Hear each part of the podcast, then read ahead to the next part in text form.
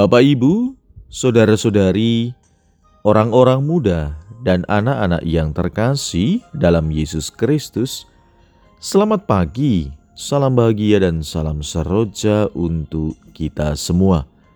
Berkah dalam bersama dengan saya Romo Antonius Garbito Pambu Haji menyampaikan salam dan berkat Allah yang Maha Kuasa dalam nama Bapa dan Putra dan Roh Kudus. Amin.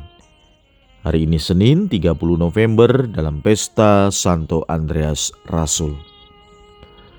Bacaan pertama dalam liturgi hari ini diambil dari surat Rasul Paulus kepada jemaat di Roma bab 10 ayat 9 sampai dengan 18. Bacaan Injil diambil dari Injil Matius bab 4 ayat 18 sampai dengan 22. Ketika Yesus sedang berjalan menyusur Danau Galilea, ia melihat dua orang bersaudara, yaitu Simon yang disebut Petrus dan Andreas saudaranya. Mereka sedang menebarkan jala di danau sebab mereka penjala ikan. Yesus berkata kepada mereka, "Mari ikutlah aku, dan kamu akan kujadikan penjala manusia." Lalu mereka pun segera meninggalkan jalannya dan mengikuti dia. Dan setelah Yesus pergi dari sana, dilihatnya pula dua orang bersaudara, yaitu Yakobus anak Zebedius dan Yohanes saudaranya, bersama ayah mereka Zebedius sedang membereskan jala di dalam perahu. Yesus memanggil mereka dan mereka segera meninggalkan perahu serta ayahnya, lalu mengikuti dia. Demikianlah sabda Tuhan. Terpujilah Kristus. Saudara-saudari yang terkasih, hari ini gereja merayakan pesta Santo Andreas Rasul. Pada peristiwa pesta Santo Andreas Rasul ini, kita diingatkan akan dua hal. Pertama, bahwa Yesus memilih Andreas berarti Yesus juga memilih kita.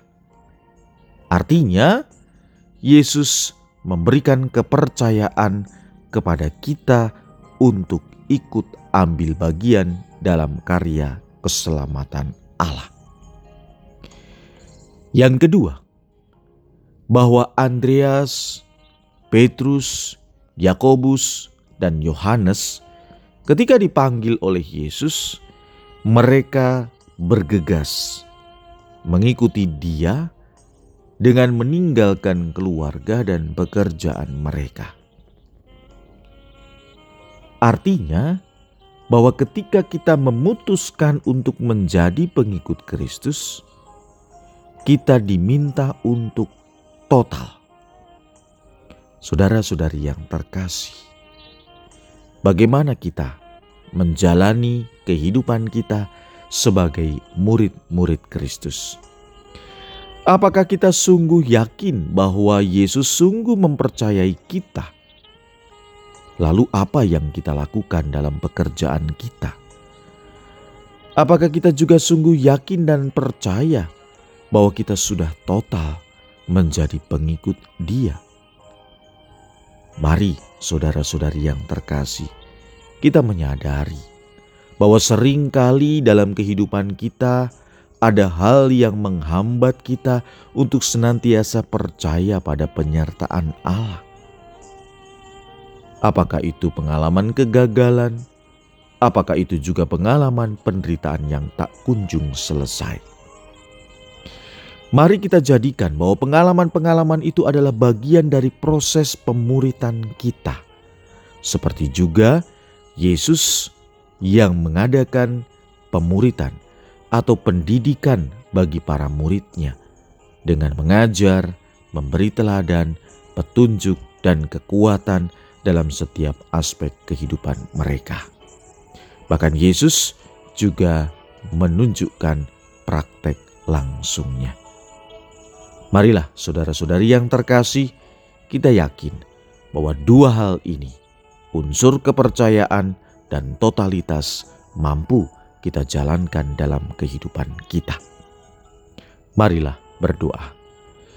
Ya Allah, bantulah kami untuk mewujudkan sabdamu hari ini, sehingga kami yakin bahwa Engkau memberikan kepercayaan kepada kami, dan kami pun Kau mampukan untuk total menjadi pengikutmu. Berkat Allah yang Maha Kuasa, dalam nama Bapa dan Putra dan Roh Kudus. Amin.